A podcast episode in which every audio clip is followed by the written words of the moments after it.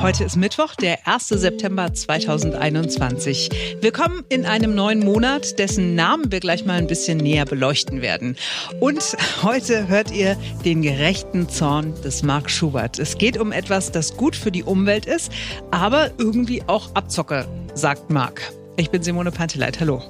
Ja, es ist Abzocke, äh, finde ich, was Frosch äh, da macht. Frosch, ihr wisst, ne? Das ist die, die grüne Umwelt-Ding, äh, was wir alle so äh, kaufen sollen, weil wir damit den Planeten retten können. Außerdem gibt es Teil 2 unseres Interviews zur Stadt der Zukunft. Es wird ja alles noch viel schöner und besser, als es jetzt schon ist. Wir hoffen zumindest drauf. Jetzt beginnt ein neuer Tag.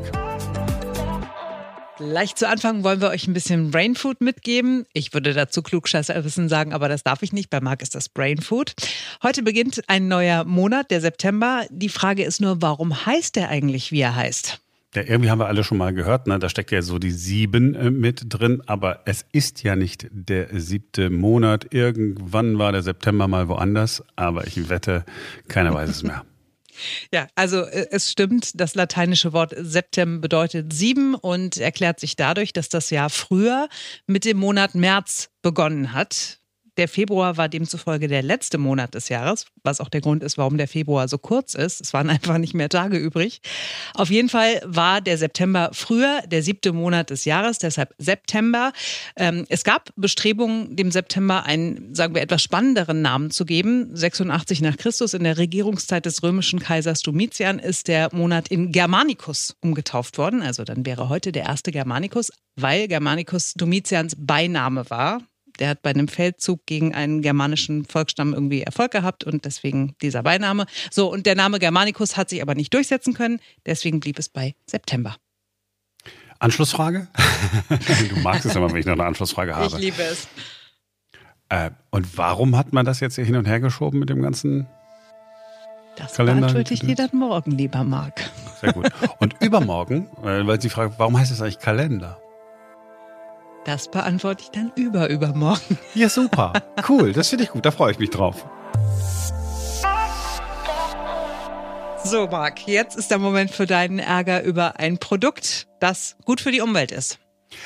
Ja, also, es geht um Frosch. Es geht um Glasreiniger. Aber vielleicht fangen wir einfach mal da an, wo das Unternehmen sich selbst verortet. Auf der Website der Marke Frosch steht unter der Überschrift grüne Super. Ah, liest du das doch mal vor. Hier, was, was da steht. Guck, das ist ganz erhaben.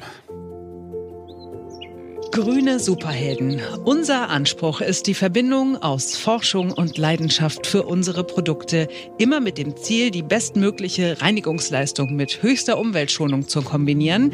Unser Versprechen, wir geben alles, um mit unseren Froschprodukten die Welt ein Stückchen grüner zu machen. Daher forschen und optimieren wir fortwährend an Rezepturen und Verpackungen für größtmöglichen Umweltschutz und so weiter und so fort. So, dann möchte ich sagen, das ist mal ein Unternehmen, die haben ja mein Herz gewonnen. Dieses grüne Versprechen ist nur das. Ein Versprechen. Vor allen Dingen, wenn man den Glasreiniger von Frosch kauft, richtig? Genau, habe ich gemacht. Die waren äh, Testsieger irgendwo. Äh, ich glaube, die waren mal Testsieger bei Warentest und jetzt hier auf der aktuellen Flasche, ich habe sie gerade vor mir. Ähm, Spiritus Glasreiniger Ökotest, sehr gut getestet in 4 2021. Mhm. So, alles äh, völlig in Ordnung. Jetzt kann man ja sagen, ja, was, was hat er jetzt für, für ein Problem? Was hat er also, für ein also, Problem? Also, ja, sag's. Also, irgendwann äh, hast du diese Sprühflasche gekauft, die ist dann irgendwann leer. Dann gehst du hin und weil du ja den teuren Frosch gekauft hast, sagst du dir dann, Moment mal, ich kaufe natürlich einen Nachfüllpack, weil hm. die Plastikflasche, die Sprühflasche ist ja noch völlig in Ordnung. So, dann gehst du dann dahin und siehst, ah, okay, cool, ist ja auch klar, dass das Nachfüllpack billiger ist als die Sprühflasche. Mhm. Weil, ne, ist ja weniger Flasche und weniger Plastik, gut für die Umwelt, gut fürs Portemonnaie. Aber dann gibt es noch sowohl bei Rossmann als auch bei DM eine dritte Variante. Frosch, Spiritus Glasreiniger steht da auch drauf, reinigt Glas und alle glatten Flächen mit natürlichem Spiritus. Hier noch der Zusatz geeignet für Autoscheibenwaschanlagen. Unten drunter noch für sonnenklare Scheiben. Bioqualität seit 1986. Das ist eine dicke Plastikflasche. So wie mhm. man so eine, so eine dicke Plastikflasche, nicht ein dünner Nachfüllbeutel, der die Umwelt schützen soll. Mhm. Warum rege ich mich darüber auf? Weil hier in dieser dicken Plastikflasche ist ein Liter drin. Die kostet 1,85. Hier, warte, der Nachfüllbeutel kostet 2,45 Euro. Okay, und da ist weniger als ein Liter drin? Ja, 950 Milliliter. Das sind noch nicht mal ein Liter. Wenn man es auf den Liter umrechnet, dann kostet der Liter 2,58 Euro, wenn ich das umweltfreundliche von Frosch kaufe. Und es kostet 1,85, wenn ich die dicke Plastikflasche äh, kaufe. Ein Unterschied von 73 Cent, meine Damen und Herren. Okay, also das bedeutet, wenn ich umweltfreundlich kaufen will bei Frosch, dann kostet mich das mehr, dann nimmt mir Frosch dafür knapp 40 Prozent mehr Geld ab. Genau. So. Das, ich meine, jetzt ernsthaft? Also, ich meine, wirklich, wenn. Ja, ich wenn, verstehe die Logik auch nicht so richtig, ehrlich gesagt.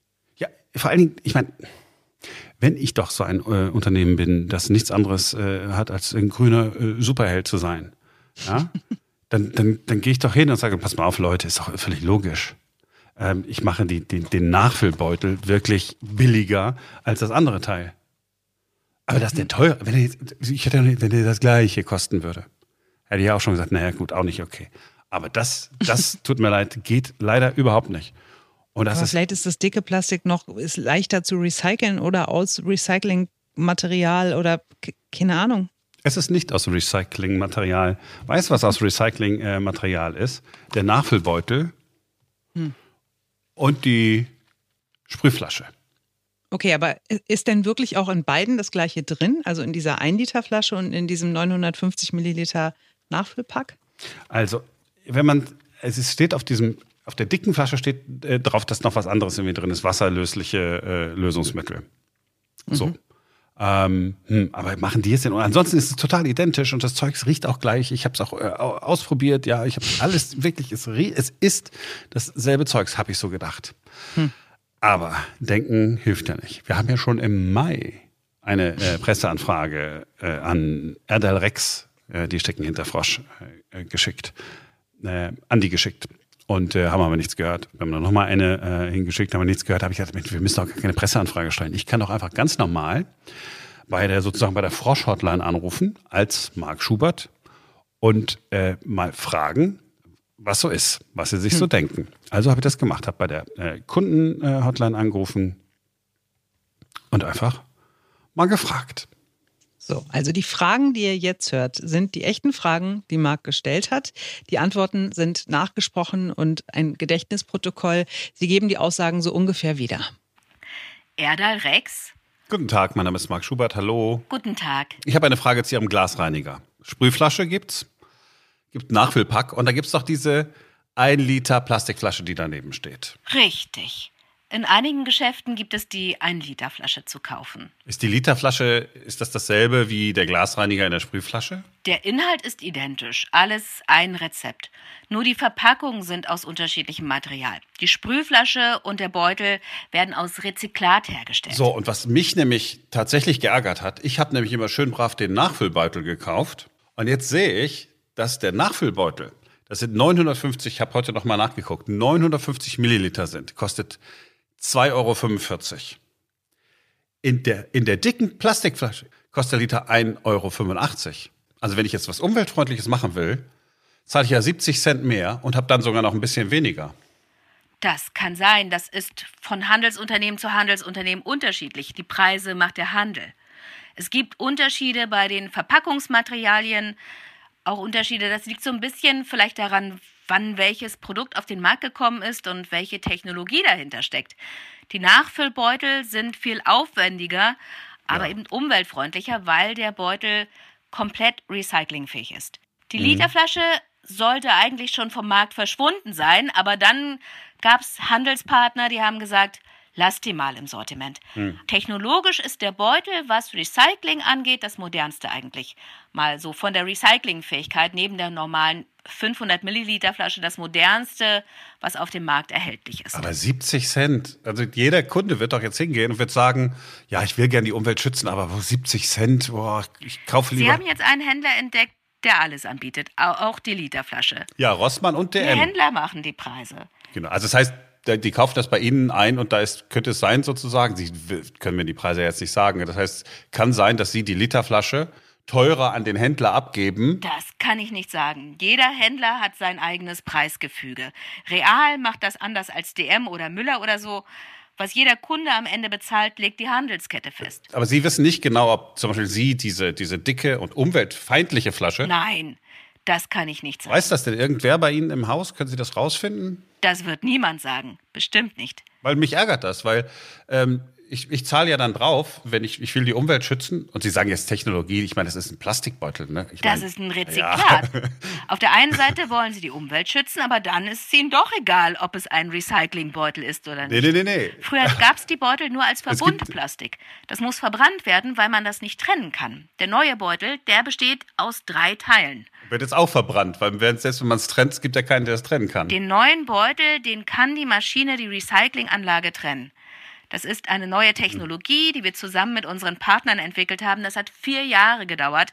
Das können Sie alles auf unserer Internetseite sehen. Da gibt es auch Videos, in denen das ganz genau erklärt wird.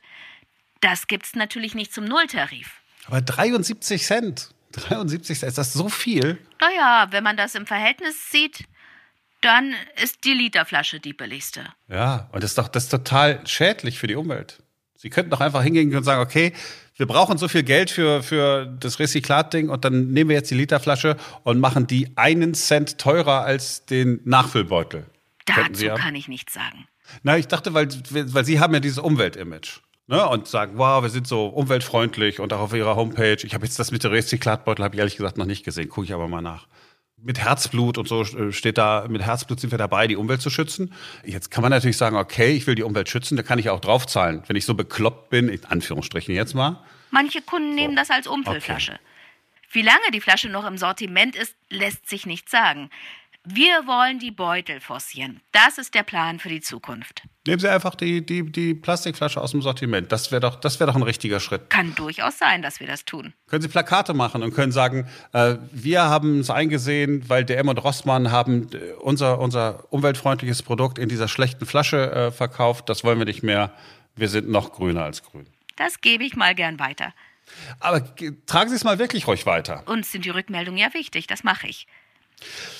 Ja, gut. Im Moment ist die Flasche der Gewinner, wenn man nach dem Preis geht. Ich rufe nochmal bei DM und bei Rossmann an. Ich bedanke mich für Ihren Anruf. Jo.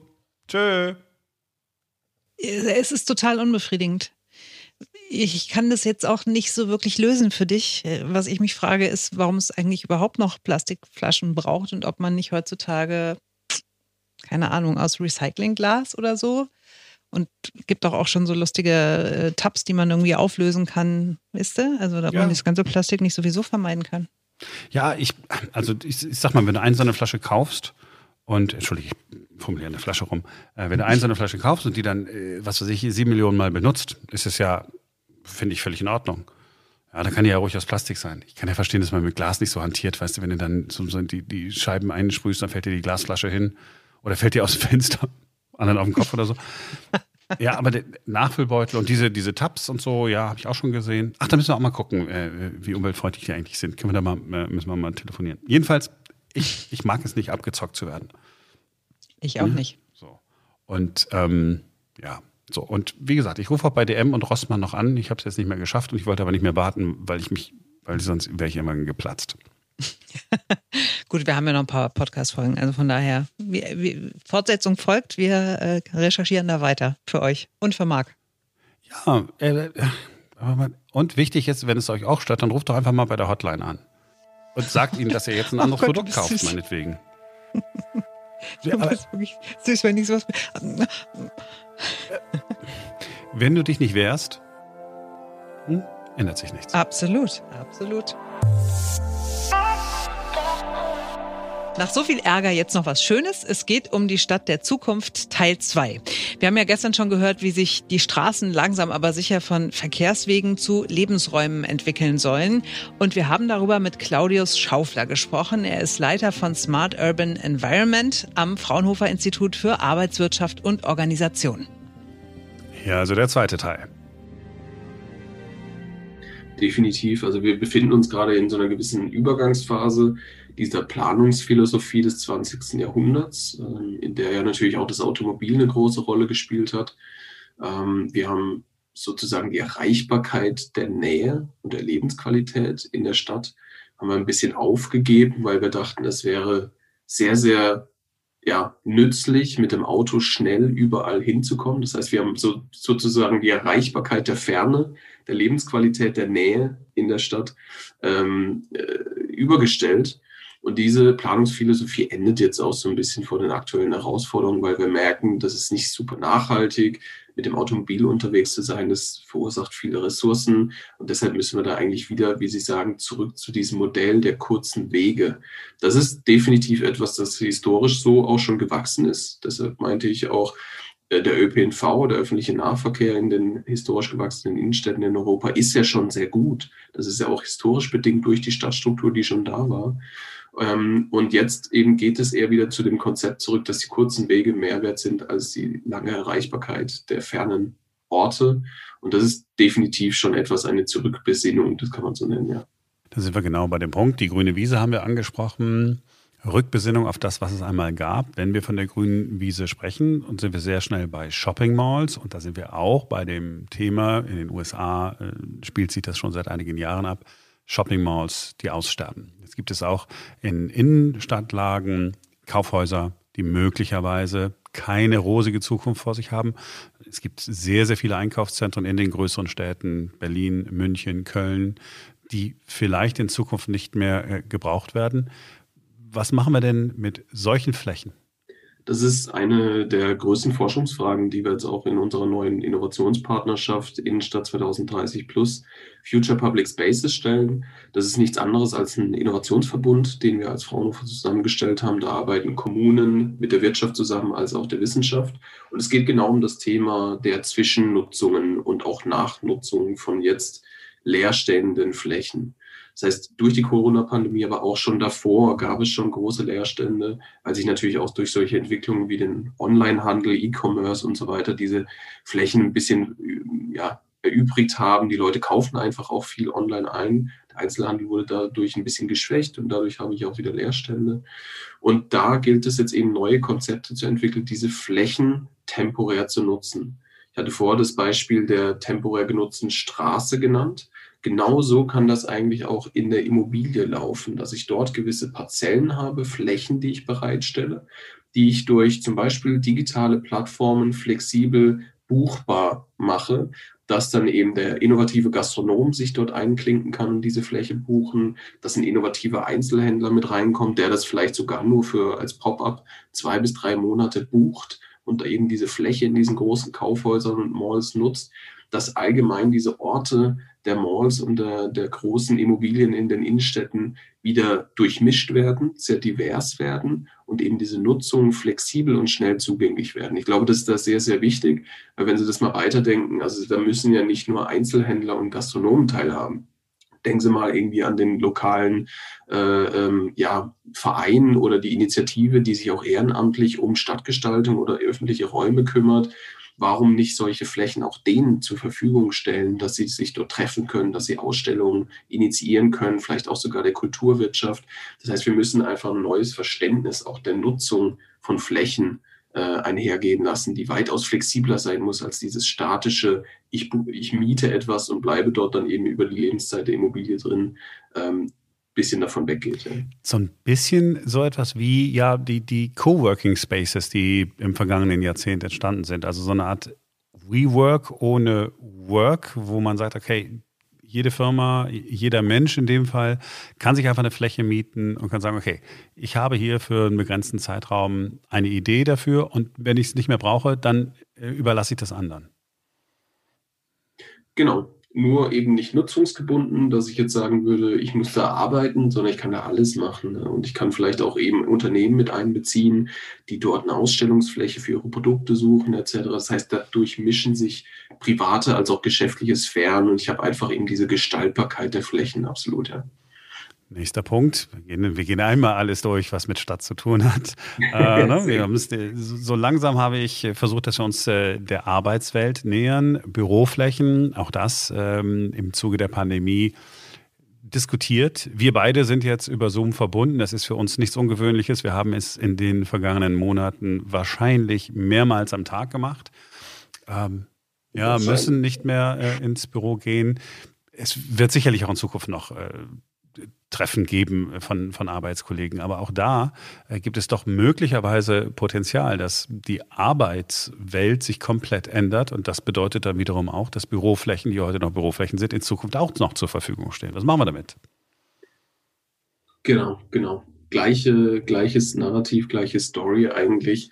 Äh, genau diese Flächen können natürlich auch angeboten werden für neue Nutzungen ähm, da geht es natürlich auch, wem gehören diese Flächen und was haben die Leute natürlich auch für einen Anspruch und ein, ein gewisses Interesse, was in diesen Flächen stattfinden könnte. Da geht es natürlich auch um gewisse Profitmargen, die dann ähm, gerade bei den Eigentümerstrukturen nochmal eine Rolle spielen. Aber ich glaube, wir sollten da allgemein Dialog äh, dafür auch haben und initiieren, was wir denn eigentlich mit so wertvollen Flächen in Innenstädten, äh, gerade wo es dann eben auch Mangel an solchen Flächen gibt, anfangen wollen in Zukunft. Und ich glaube, gerade auch mit solchen eher privaten Büroflächen kann man durchaus in diesen Diskurs einsteigen und sagen, was hat denn dieses Unternehmen, die möglicherweise diese Flächen anbieten können und was haben die für einen Beitrag auch zu leisten für das Allgemeingut sozusagen in der Stadt und was können wir diese Flächen auch in Zukunft anfangen. Und ich glaube, in der Flexibilisierung und im Zugriff, dem Digitalen auf diese Flächen, liegt da schon ein sehr, sehr großes Potenzial. Sie haben es vorhin einmal angesprochen, dass Sie in einem Projekt unterwegs sind, wo Sie mit Vertretern äh, der Wohnungswirtschaft, mit, äh, mit Kommunen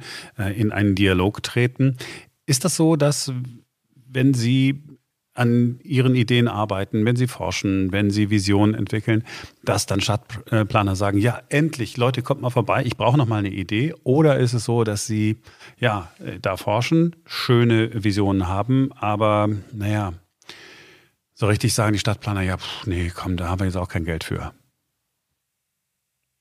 Ja, letzteres äh, taucht natürlich auch oft auf. Ähm, wir sind schon mit vielen in Kontakt, auch wirklich Praxispartnern. Das ist jetzt nicht alles nur so in der Wissenschaft äh, hängen geblieben, was wir da so für Ideen spinnen und wird dann einfach nur in irgendwelchen Studien geparkt, sondern wir sind ja schon mit Praxisakteuren in Kontakt und da wird auch vieles umgesetzt. Allerdings ist tatsächlich ja in den Kommunalverwaltungen schon auch so manchmal das Credo, wenige Kapazitäten da, um auch wirklich innovative Projekte ranzugehen, natürlich auch die finanziellen Ressourcen limitiert deshalb ist es da auch immer schwierig, sage ich mal, neue Konzepte wirklich von Grund auf aufzusetzen und dann zu entwickeln, weil da natürlich dann eben auch einen gewissen Hirnschmalz reingesteckt werden muss und Kapazitäten dann auch frei werden müssen für sowas. Ähm, aber da sprechen Sie schon einen sehr guten Punkt an, weil ich glaube, wenn wir Stadtgestaltung als etwas sehr flexibles, auch partizipatives Denken. Dann brauchen wir auch eine neue Philosophie, ein neues Verständnis, wie Stadtplanung in Verwaltungen stattfindet, dass es nicht etwas ist, was einfach so auferlegt ist, dass sich manche Menschen eben Gedanken machen, wie die Stadt auszusehen hat und dieses dann durchplanen, sondern eben auch hier im Dialog mit unterschiedlichen Akteuren das stattfinden kann und das dann eben auch unsere Aufgabe als angewandte Wissenschaft, dieser Koordinator zwischen all diesen Akteuren zu sein. Sie klingen da gar nicht frustriert. Ja, gut. es ist, glaube ich, so alltägliche ähm, ja, Pragmatismus, äh, den man da schon an den Tag legen muss. Es ist natürlich vieles möglich und als angewandte Wissenschaft sind wir natürlich immer in diesem Spielraum zwischen, was wäre denn eigentlich technologisch möglich und was wird real umgesetzt. Das kann schon mal so ein bisschen auch verzweifeln, weil vieles schon möglich wäre was nicht umgesetzt werden kann auf Basis von verschiedensten Limitationen. Ich möchte jetzt den Verwaltungen auch gar nicht so den schwarzen Peter zuschieben. Das sind auch andere Faktoren, die da auch in Rahmenbedingungen regulatorisch zum Beispiel äh, innoviert werden müssen. Aber ich glaube, wenn wir uns darüber verständigen, was die Vision ist allgemein, wo wir hinwollen und das in Richtung lebenswerte Innenstädte auch geht, dass wir da Herausforderungen wie der Klimawandel auch adressieren, da sind wir, glaube ich, schon mal auf einem guten Weg. Und da habe ich schon das Gefühl, dass sich etwas tut, dass das Umdenken langsam stattfindet, auch in der Stadtplanung. Ähm, nur kurzer Exkurs. Ich bin ja hier äh, in Berlin. Ich wohne in dem Bezirk Schöneberg, ähm, rot-grün regiert. Und äh, man hat es nicht geschafft, auch nur einen einzigen vernünftigen Radweg innerhalb von vier Jahren äh, hinzuplanen, weil man erst die Planer alle rausgeschmissen hatte, dann hat man neue gesucht, die hat man dann jetzt gefunden. Und da war das aber als unfassbar äh, kompliziert. Für Berlin bin ich da ein bisschen pessimistisch, obwohl ich es gar nicht sein will. Den Wandel in der Stadtplanung voranzutreiben? Mhm. Ja, ich überlege gerade. Es ist also am, am Beispiel der, der Radwege ähm, natürlich ein heikles Thema und, und gerade so eine dezentral aufgestellte Stadt wie Berlin hat da sicherlich auch nochmal andere Schwierigkeiten, das dann über die Stadt hinweg zu ziehen. Generell finde ich natürlich, dass, dass Verwaltungen da gefragt sind. Aber man muss auch schon verstehen, dass Stadtplanung immer sehr interdisziplinär und sehr komplex sein kann. Ich möchte jetzt gar nicht die Verwaltung in Schutz nehmen, aber es ist etwas, was nicht einfach so angeboten werden kann wie ein Produkt oder eine Dienstleistung. Das sind schon wahnsinnig komplexe Planungsprozesse dann auch im Hintergrund, die oftmals natürlich auch einem gewissen Regularium unterstehen. Deshalb kann ich das auch verstehen. Das kriegt man vielleicht dann eben, wenn man in dem Metier unterwegs äh, ist, auch ein gewisses äh, Gefühl dafür, was da dahinter steht, wenn das ein bisschen länger dauert. Aber dennoch darf man ruhig in diese fordernde Position gehen und sagen, hey, macht da mal was, da soll was gehen. Ihr seid damit beauftragt, diese Änderung jetzt vorzunehmen, weil wir sollten da schon Gas geben. Es ist jetzt 2021 und ich glaube, bis 2030 müssen wir noch einiges bewegen und da sind definitiv auch die öffentlichen Einrichtungen gefragt, eine Geschwindigkeit ein bisschen hochzufahren, das darf man schon sagen. Was mal konkret machen, aber auch im Bereich äh, des Wünsch dir was bleiben. Was muss passieren aus Ihrer Sicht? Die nächsten Schritte, ein, zwei Schritte? Ja, also äh, es gibt schon gewisse Umsetzungen, die auf jeden Fall vielversprechend sind. Ähm, erst in November 2020 wurde jetzt auf der Ministerkonferenz der vergangenen auch ähm, Experimentierklauseln zugelassen für Kommunen, die sie nutzen können, um gewisse Regularien auch mal temporär auszusetzen. Das wurde jetzt noch nicht so häufig genutzt, aber ich sehe darin schon mal einen sehr guten Ansatz, ähm, dass eben regulatorische Rahmenbedingungen im Baurecht beispielsweise oder dann auch in der Flächennutzung kurz ausgesetzt werden können, um Experimente zuzulassen. Das heißt, alles, was wir auch zum Beispiel in der Innovationspartnerschaft machen, mal lokal was testen, mal ja eine Sitzgelegenheit irgendwo installieren, ein Mobilitätsangebot machen, das es sonst nicht gibt, all das muss ja irgendwie genehmigt werden. Und diese Genehmigungsprozesse sind sehr, sehr lang in, im deutschen Planungsrecht und im auch Baurecht. Und deshalb erfordern wir da auch in einer gewissen Weise gewisse ähm, ja, Flexibilitäten, die dort reingebracht werden können. Die Experimentierklauseln sind da schon mal ein guter Ansatz, aber dafür darf es mehr geben und darf es dann auch konkretere Ansätze geben, wie den Kommunen mehr Freiheiten gemacht werden, dass mehr experimentiert und gewagt wird, weil sonst sind wir halt schnell auch wieder in den Schubladen, Planungsprozessen, von denen man weiß, dass sie zulässig sind, dass sie planbar und machbar sind, aber die sind wenig experimentell. Und deshalb liegt in der Stadtplanung auch sehr viel im regulatorischen, äh, in den Rahmenbedingungen. Also wenn wir äh, in Deutschland äh, smarte, lebenswerte Städte der Zukunft haben wollen, müssen wir ein bisschen weniger deutsch sein. Durchaus. Ich, Sie hatten die äh, Planungsphilosophie der Niederländer und der Skandinavier vorgenannt. Da gibt es auch andernorts auch schöne Ansätze. Und ich glaube, ja, in dieser Flexibilität und in dieser Freude des Experimentierens, was finde ich ja eigentlich auch urdeutsch sein kann als Tüftler und, und äh, Denker, äh, da sollten wir uns auch in der Stadtplanung mal wieder drauf berufen und durchaus etwas mutiger sein, ja. Herr Schaufler, das ist ein ganz tolles Schlusswort. Das glaube ich auch. Wenn es ankommt, ich sehr Haben Sie vielen Dank äh, für die Zeit. Ähm, arbeiten Sie schön weiter an der Stadt der Zukunft und vielleicht habe ich ja die Gelegenheit, ähm, irgendwann mal wieder auf Sie zuzukommen. Dann sagen Sie hier, das hier sind ein paar Projekte, die haben wir mit angestoßen. Muss nicht gleich nächstes Jahr sein, vielleicht in fünf Jahren ja schon. in fünf Jahren werden wir auf jeden Fall was vorzuzeigen haben. Ich glaube auch schon eher bald. Wir haben natürlich schon schöne Projekte, aber in 2022 werden wir einiges noch mal sehen, das stimmt.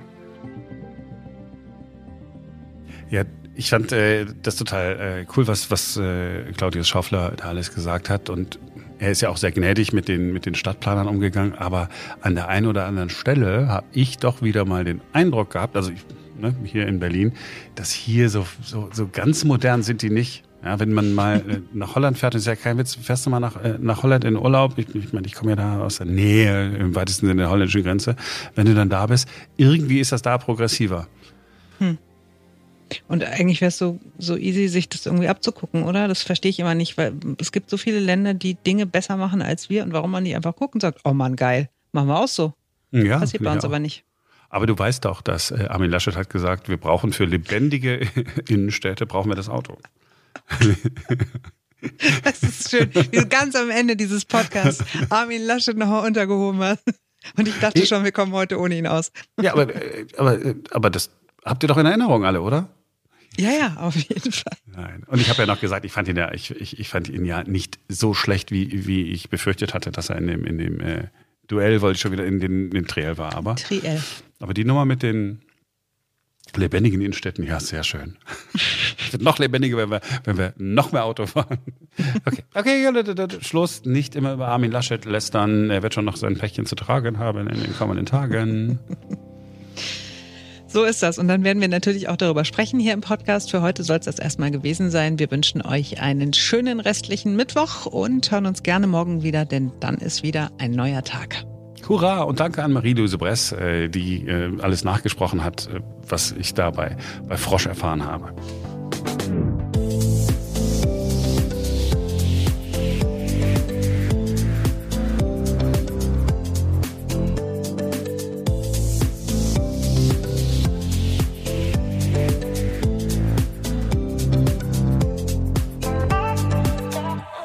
Verdienen sich dumm und dämlich daran. Es ist, äh, und ich frage mich, also so ein ganz Billo-Jahr oder so Glasreiniger, ist da nicht auch das Gleiche drin? Also ist es wirklich so viel umweltfreundlicher?